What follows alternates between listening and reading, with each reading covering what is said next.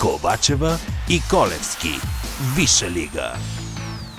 Ливърпул с две красноречиви победи и две чисти мрежи. И Дейвид Мойс чете книгите на Гарет Саутгейт. Кое е общото между Адам Лалана и Харви Барнс? Прогнозите за мачовете през уикенда. Ние сме доктор Ковачева и доктор Колевски, а това е нашият семейен футболен подкаст. Ливърпул и Кристал Палас изнесаха един истински спектакъл на Анфилд. Кристал Палас играха прекрасно, играха вдъхновено, противопоставиха се много добре на Ливърпул и крайна сметка не заслужаваха такава, да кажем, категорична загуба. И няма такъв филм във футбола Ден на справедливостта. Какво значи не заслужаваха? Вкараха ли гол? Не вкараха. Вкараха ли Ливърпул? 3 вкараха.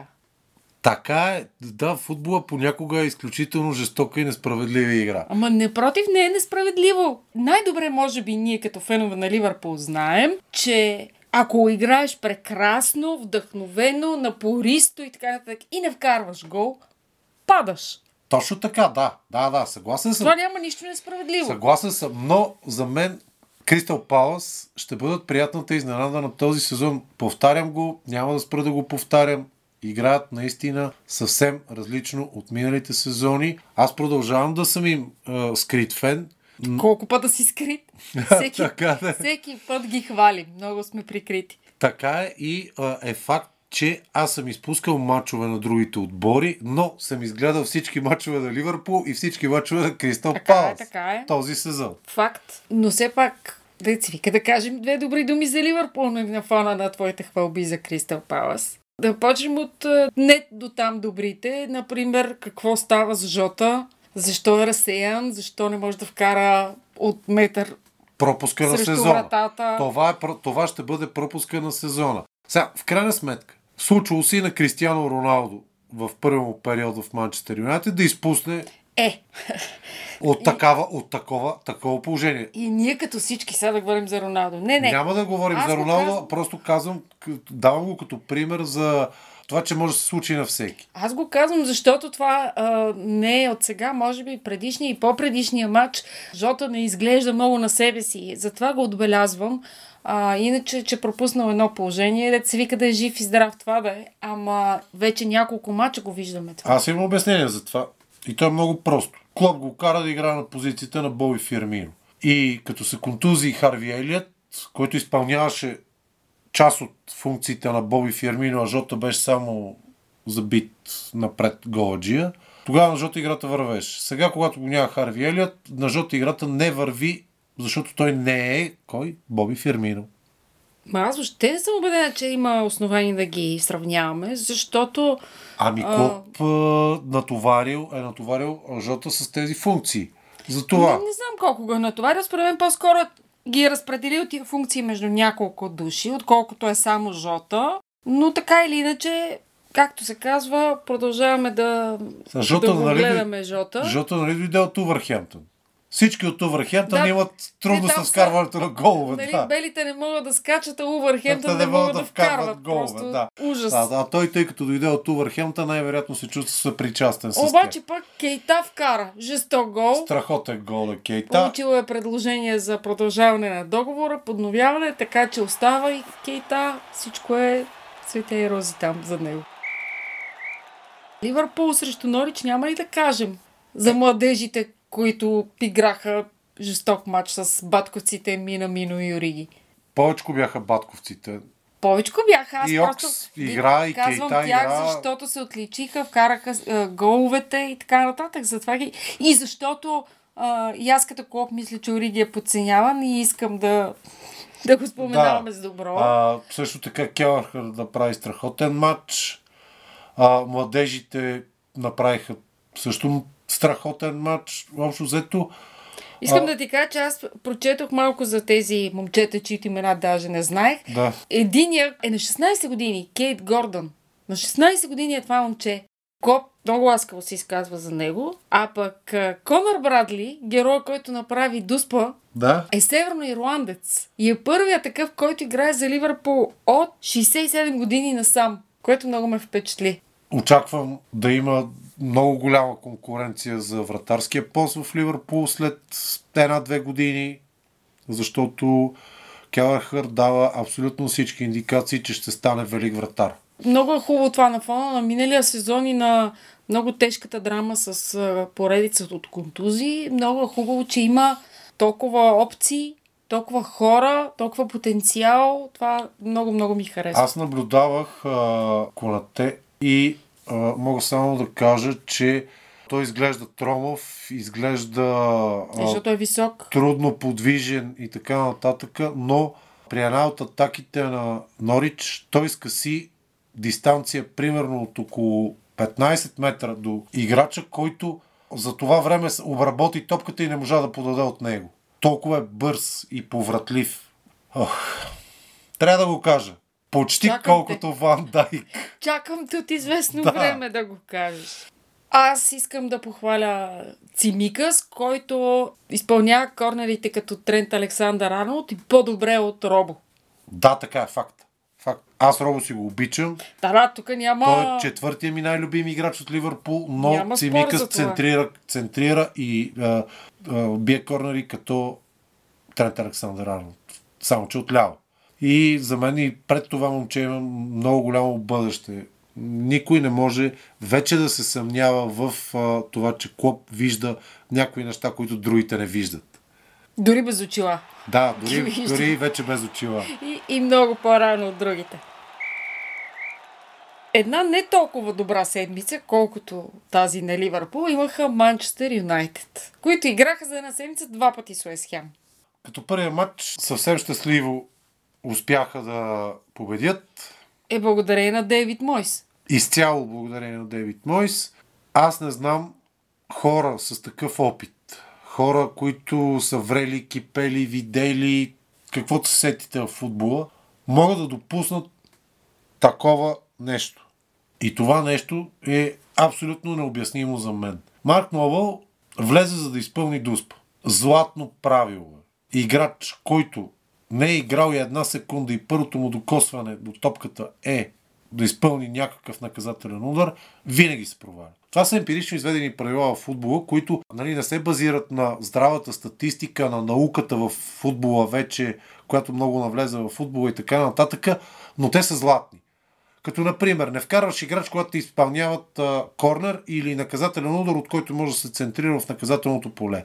Не правиш смяна тогава. Правиш смяната след това. Освен ако смяната не е задължителна и примерно не е, играча не е тежко контузен, централните защитники трябва да го смениш с друг. В такива чрезвичайни обстоятелства може. Но има такива златни правила в футбола, като това: не вкарваш играч за да бие Дуспа.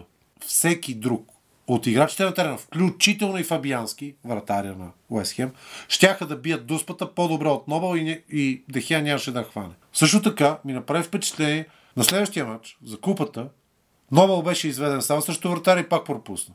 Той сега може и да се е травмирал човек. Значи Марк Нобъл е такова старо куче, че много трудно ще се... Като си говорим за статистиката, между другото, това е първата му пропусната от 5 години насам и първата хваната от Дехея за 5 години насам. От 5 години насам.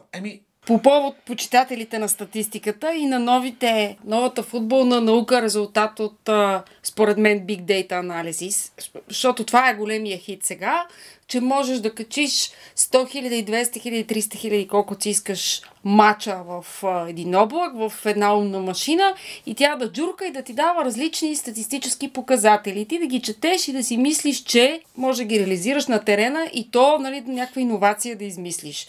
Аз така си мисля и между другото всичко, което си говорихме с теб в този дух за тази ситуация, го е написал и Гарри Линекер, който тотално казва, че не може да разбере решението на Дейвид Мойс, но Линекер прави същата асоциация, каквато направихме и ние с теб, още докато гледахме матча, и тя е с Англия на европейското първенство. Той вкара Маркъс Рашфорд и Джейдън Санчо, за да бият Дуспи. Тогава мнозина критикуваха Гарет Саутгейт и ние, че е направил точно това, е вкарал хора специално да му бият Дуспите. Сега го виждаме това и от Дейвид Мойс, който по-скоро известен като футболна консерва, отколкото като някакъв революционер, поне доколкото аз знам. Но очевидно има някакви нови такива, не знам, разбирания, модели, теории, които хората се опитват да прилагат, и той в пресконференцията си след мача казва, че не съжалява за това решение, поема цялата отговорност и ако трябва да го вземе пак би взел същото решение. Въпросът е в това. Науката срещу емпирично изведените правила. Аз така го формулирам. Така формулирам този конфликт. Емпирично изведените правила в футбола се базират на опит. Този опит говори категорично против науката. Както във волейбола не вкарваш блокировач само защото ще те атакува противникови отбор, защото той обикновено се проваля. Не вкарваш човек, който ти бие страхотни сервизи, защото той обикновено изпуска сервиза. Не вкарваш тройкаджия за последната атака в баскетбола, за да вкара той тройка, защото той винаги я изпуска. Да, защото както и ти го каза, като че говорихме това, защото не е в мача. Не е в мача. Нали, чисто психологически това има доста просто обяснение. Но очевидно има силни контраргументи, аз това се опитвам да кажа. Очевидно някой някъде е написал едни, все още може би не са дебели книги, но са така престижни доклади и публикации, в които се опитва да докаже нещо друго. И някакви хора, образовани, четат и си казват: ей, виж, значи това, дето го правим 50 години, може би не е така. И опитват нещо друго. Всичко това е чудесно, но практиката ще опровергава този път науката, т.е. опита ще опровергава науката, и такива случки аз смятам, че ще бъдат рядко, защото големите треньори, аз не причислявам Мойс и Гарет Саутгейт към големите треньори, никога няма да допуснат такова нещо, да вкарат някой само за да бият дуспа. Виж, ако вкараш вратар да пази дуспите, е друго. Може би да, там, защото съвсем различна е защото ситуацията. Защото отговорността на вратаря е никаква. Той, ако хване дуспата, е цар, ако не хване, никой няма да го обвинява. Така е. Много повече са очакванията и тежестта върху тия, които убият, отколкото върху... Именно. И тук върху всичко това влияние има. Психиката на играча, това, че не е в матча, това, че не е загрял достатъчно, дали е загрял достатъчно, Дейвид Мойс не знае. Нобъл е изключителен професионалист. Той сигурно е загрял добре. Обаче няма първо докосвено до топката. Той не е ритал тази топка. Най-малкото. За да завършим тази тема, само ще кажа, че за мен е удивително, предвид, че знам колко са суеверни футболистите и всички около тях, че това също не е фактор. Просто суеверие, нали? Не вкарваш някой да ти бие дуспа, който не е играл. Това е от ранга на влизам само с левия крак на терена, знаците, които футболистите правят. Това е правилото. Това е емпирично изведено правило. Това не е суеверие. Има такива емпирични правила, които са с ранг на суеверие. Факта, че никой не ги нарушава, ги прави почти... Да. Почти суеверие. Да, абсолютно съгласен съм, да. Прави ги почти суеверие. Любимата ми тема идва. Кое е общото между Адам Лалана и Харви Барнс? Че винаги са на подходящото място. В кавички е подходящото. Моят отговор е малко по-дълъг, ама е в същия дух. Те и двамата се отличават с огромно желание да играят, да вкарат. И много често правят това, но в полза на противника. Именно. И последния матч, който отгоре на всичкото бяха заедно на терена, това пълникален матч, Харви Барнс и Адам Лалана един срещу друг, се доказаха и двамата. Ти говориш за Адам Лалана с огромно пренебрежение. Не, пренебрежение е много такава слаба дума да изрази моите чувства. Така, аз харесвам Адам Лалана. Харесвам начина, по който той си говори с останалите играчи на терена, комуникира. Той само това прави. Между другото, предишния път ти обещах, че ако Адам Лалана вкара гол, ще ти дам 10 лева и няма да ти дам 10 лева, защото да направи чудовищен пропуск. Също така. Именно, да. Сега Адам Лалана и Харви Барнс са величини от друг порядък в Висшата лига. Но искам да ти кажа, че Харви Барнс успя да засенчи Лалана в този матч категорично. Първо, защото Брайтън въпреки Лалана биха. И второ, защото... няма как да ти отмена два гола заради две засади на Харви Барнс, абсолютно идентични. Как той човек не се научи къде да застане и кога да мръдна оттам? Мълчиш, нали? Никой не знае. Не случайно казах, че най-добрата новина за Ливърпул, този трансферен прозорец, беше подписването на дългосрочен договор на Харви Барнс с Лестър. Ти си имал съмнение, че може някой да го иска в Ливърпул ли? Имаше оферта за него. Ама кой би... За какво ти е този човек? Имаше оферта за него и те след това му предложиха дългосрочен договор и той остана в Лестър. Не знам. Аз ти казах, че това е добрата новина. Нали, има вече този списък на Бъбва, списък от играчи, за които ние с тебе сме сами срещу целия свят. Харви Барнс е един от тези играчи, но ако сме имали някакви съмнения и самокритика по този повод, този матч напълно ги разсея. Просто аз такова глупо поведение не съм виждала. Но самоотвержено, с желание.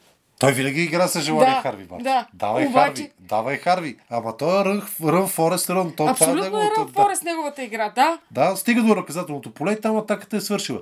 Той за малко да вкара гол, обаче след рикошет не се научиха тия защитници. Когато Харви Барнс е на стрелкова позиция, оставите го застреля, той изпуска 100%. В момента, в който топката се отклони от защитник, вероятността топка тя да влезе във вратата се повишава многократно. Неимоверно се повишава. Или стои в засада. Между другото, в тази група може да сложим и Стърлинг. Този кръг. Сити горките рестича се измъчиха много с Саутхемптън. А единствения им гол отмениха заради Стърлинг, който е както Харви Барнс, горе-долу на същото място стоеше. Не. Това беше злобата, лакомията и това. Той да вкара гола. Защото той виждаше, че Фолдън идва. Не може да не го види. Фолдън идва пред него. Но той заедно с него тичаше да се набира да вкара гол, за да може да го пуска титуляр, защото си изгуби титулярната позиция, като взеха 100 милионния Джак Гриш. А Рио Фърдинанд, който по незнайни за мен причини сега се изявява като анализатор футболен, казал по повод това, че Стърлинг си загубил титулярното място, че сега е момента Ливърпул да си го върнат. Ама... Значи мисля Фърдинанд резко да попадне в другия ми черен списък на умниците. Ама той е Манчестър Юнайтед. Той от Манчестър Юнайтед. Ти си мислиш, че... Мислиш, че го казва, за да ни навреди. Както аз искам Манчестър Юнайтед да си задържи по-погба, той е така и Рио Фърдинанд иска да си върнем Стърлинг. Да си купим Стърлинг обратно. Да. Кажи сега за Сити. Сити, които ние с тебе миналия път тук разгорещено спорихме за Сити и Саутхемптън. Ти зече позна за равенството, макар че то беше едно спечено равенство 0-0. Но все тая. Но Сити имат много тежка поредица от мачове. Миналия сезон по същото време говорихме, че Сити с пеки са обезверени и така нататък и така нататък. Какво ли не изговорихме за Сити? Какво стана накрая? Който се смее последен, се смее накрая и Сити се смяха най-много накрая. Това малко като онази приказка за накрая германците печелят, ама не е така.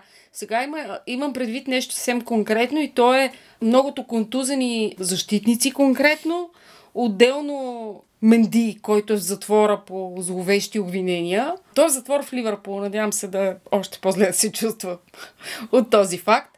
А предстои матч сега с Челси, Шампионска лига с ПСЖ и на 3 октомври къде? С Ливърпул, на Анфилд.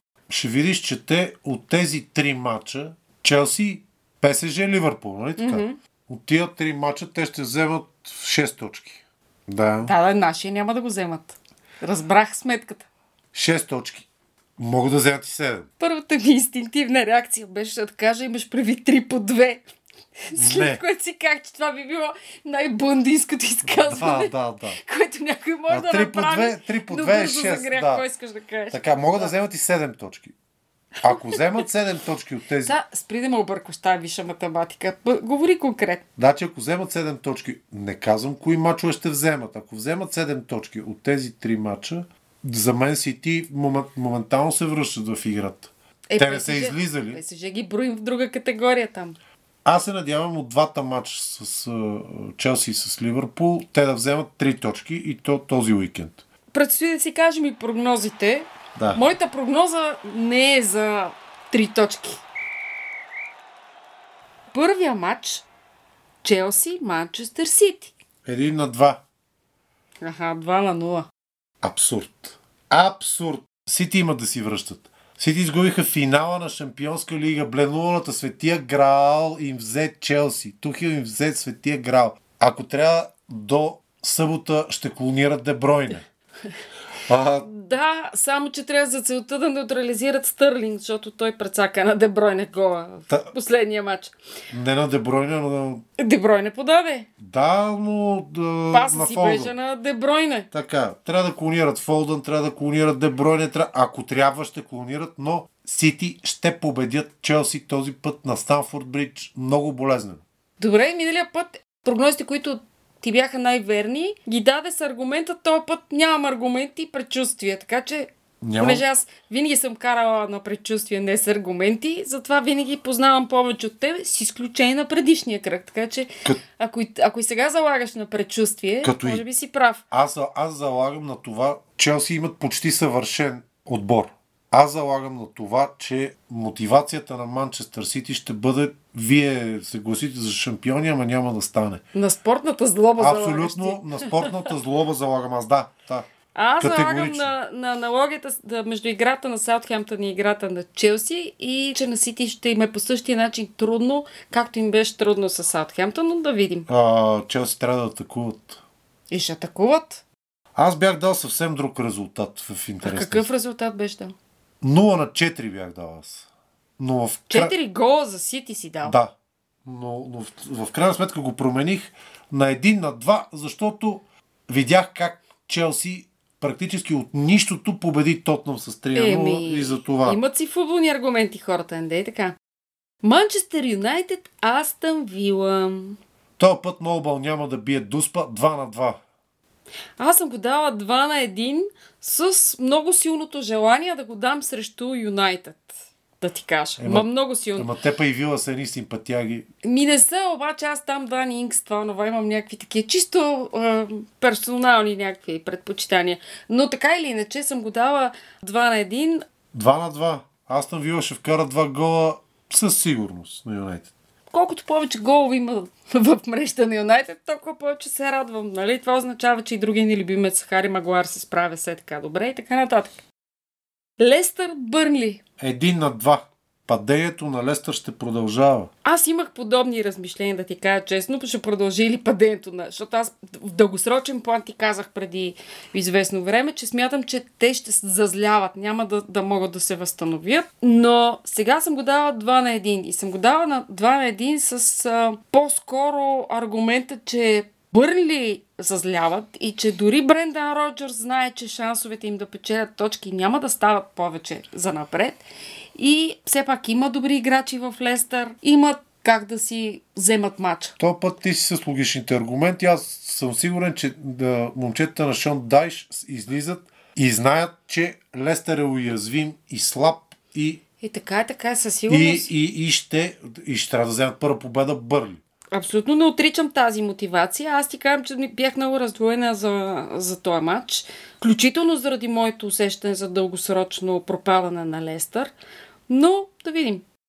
Евертън Норич. 5-0. 2-0 скромно съм го дала аз, но очевидно имам едно и също предвид. Мисля, че предишният матч на Рафа беше по-скоро изключение, че възходящия тренд на Евертън трябва да продължи. Да не говорим па срещу Норич. Горките, които Норич, не знам вече какво да кажа. Аз вече ги пиша във втора дивизия. Да. Там не знам какво. Те са като, не знам, свободно падане от самолет. Нищо не може да ги... Така изглежда. Че нищо не може да спре това падане. Има няколко случая във Висша лига, в които тия отбори са наричани асансьори. Отидат във Висша лига, падат от всички, отидат в Чемпионшип, бият всички. Да, аз наистина не знам как Норич в толкова конкурентно първенство като Чемпионшип са успели да спечелят първи за Висшата лига. Биеха всичко наред. Просто не знам. И аз не знам. Но... Лидс Уестхем. Един от мачовете, за които ми беше много трудно да дам прогнози и съм я дала доста несигурно. Аз съм я дал за Деклан Райс 2-1. 2-1 за Уестхем. Аз съм дала същото, ама то 1-2, защото мача е Лидс Уестхем. Да. И аз съм дала същото прогноз. Може да стане чудо на Елан Роуд и Лидс да победят, но на мен ми се струва, че Биелса трябва или да се промени, което няма да стане, или да направи някакво чудо с играчите. Иначе виждам Лидс като кандидат за изпадане. Да, налага се към момента Биелса така изглежда. Трябва да се промени Биелса. Да приеме да направи някакви компромиси със своята железна философия. Уотфорд Нюкасъл. 0-1. Не знам защо. В смисъл знам. Това продължава да е моята емпатия към Нюкасъл. Защото те са зле, но все пак са гости. Няма да викат феновете аут на треньора и затова съм го дала 0-1. Аз съм го дал 1-1. Нямам аргументи, но 1-1. Брентфорд Ливърпул. 1-3. То е ясно. Това... Кажи какво наистина. Аз съм го дала 0-2. С идеята, че ще давам чиста мрежа от суеверия от тук нататък, както и до сега да е. Изключително интересен отбор за Брентфорд. Аз лично смятам, че при тях проблем ще дойде, ако получат гол. А те ще получат. Ако удържат дълго време Ливърпул без гол, имат всички шансове да доста да озорят Ливърпул. Наблюденията ми до момента показват, че няма отбор, който да е удържал Ливърпул дълго време без гол. Има Ливърпул, който дълго време не може да си вкара положенията. Да ги удържа отбора. Така че в този смисъл... Това имам предвид. Ако... По-скоро зависи дали пак няма някой да го хване кръка. Ако до 40-та ви отърява гол, матча може да стане много сложен за Ливърпул. Но Ливърпул вкарат ли гол или два преди почивката, за мен е Брентфорд с обречени. Саутхемптън Улфс. Улфс ще избухнат. 1-3. 2-1 съм дала аз. Защото не очаквам избухване на Улфс, да ти кажа. По-скоро очаквам бавно и мъчително такова придвижване нагоре. Нали, в никакъв случай не смятам, че ще са от заплашените, ама избухване. 1-3. 2 гола на Раул Хименес и 1 на Траоре. Благодаря. Предчувствие. Не, супер, аз нямам нищо против. Харесвам ги много. Но и хората на Хазенхютъл заслужават да се порадват малко. Стига. Те миналата година имаха чудесни периоди, сега много трудно тръгват. Защо да не се порадват? Те бяха първи по едно време. Бяха. Това трябваше... Снимаха си хората, пускаха си скриншотове. Това трябва да виси на стената на всеки фен на Саутхемптън. Аз познавам един жив. Аз познавам двама, ако не и повече, така че и много си се уважаваме. Дербито на кръга. Кажи сега, ти специалист, Арсенал от Тотнъм. Тотнъм се сринаха последните два мача, 2 загуби с по 3-0. Аз ти казах, че няма как това е да биеш с 1-0 да продължава. Това е най-голямото, най-лютото, най-кървото лондонско дерби. Ма то сега е малко усъкатеничко, така да ти кажа. Абе, усъкатено, колко да е усъкатено... Ами и двата отбора не са баш себе си, това имам предвид. Аз лично смятам, че Артета има повече футболни аргументи от Нуно Еспирито Санто и Арсенал ще си вземе този матч с 2-1. Няма да е лесен матч, но добрата игра, която и Арсенал демонстрира, ако я въплати в голове, ще си вземе матча. Докато Тотнъм, аз не виждам, освен Хари Кейн, кой може да вкара гол. И Сон, разбира се, но Арсенал са напълно в състояние да неутрализират Тотнъм и да вкарат с 1 гол повече от него. Добре, айде да не е 2-1, но Арсенал ще вкарат с 1 гол повече от Тотнъм. Аз съм изразила раздвоението си в прогноза 1-1. Кристал Палас Брайтън. Прекрасните Кристал Палас срещу Адам Лалана. 3-0.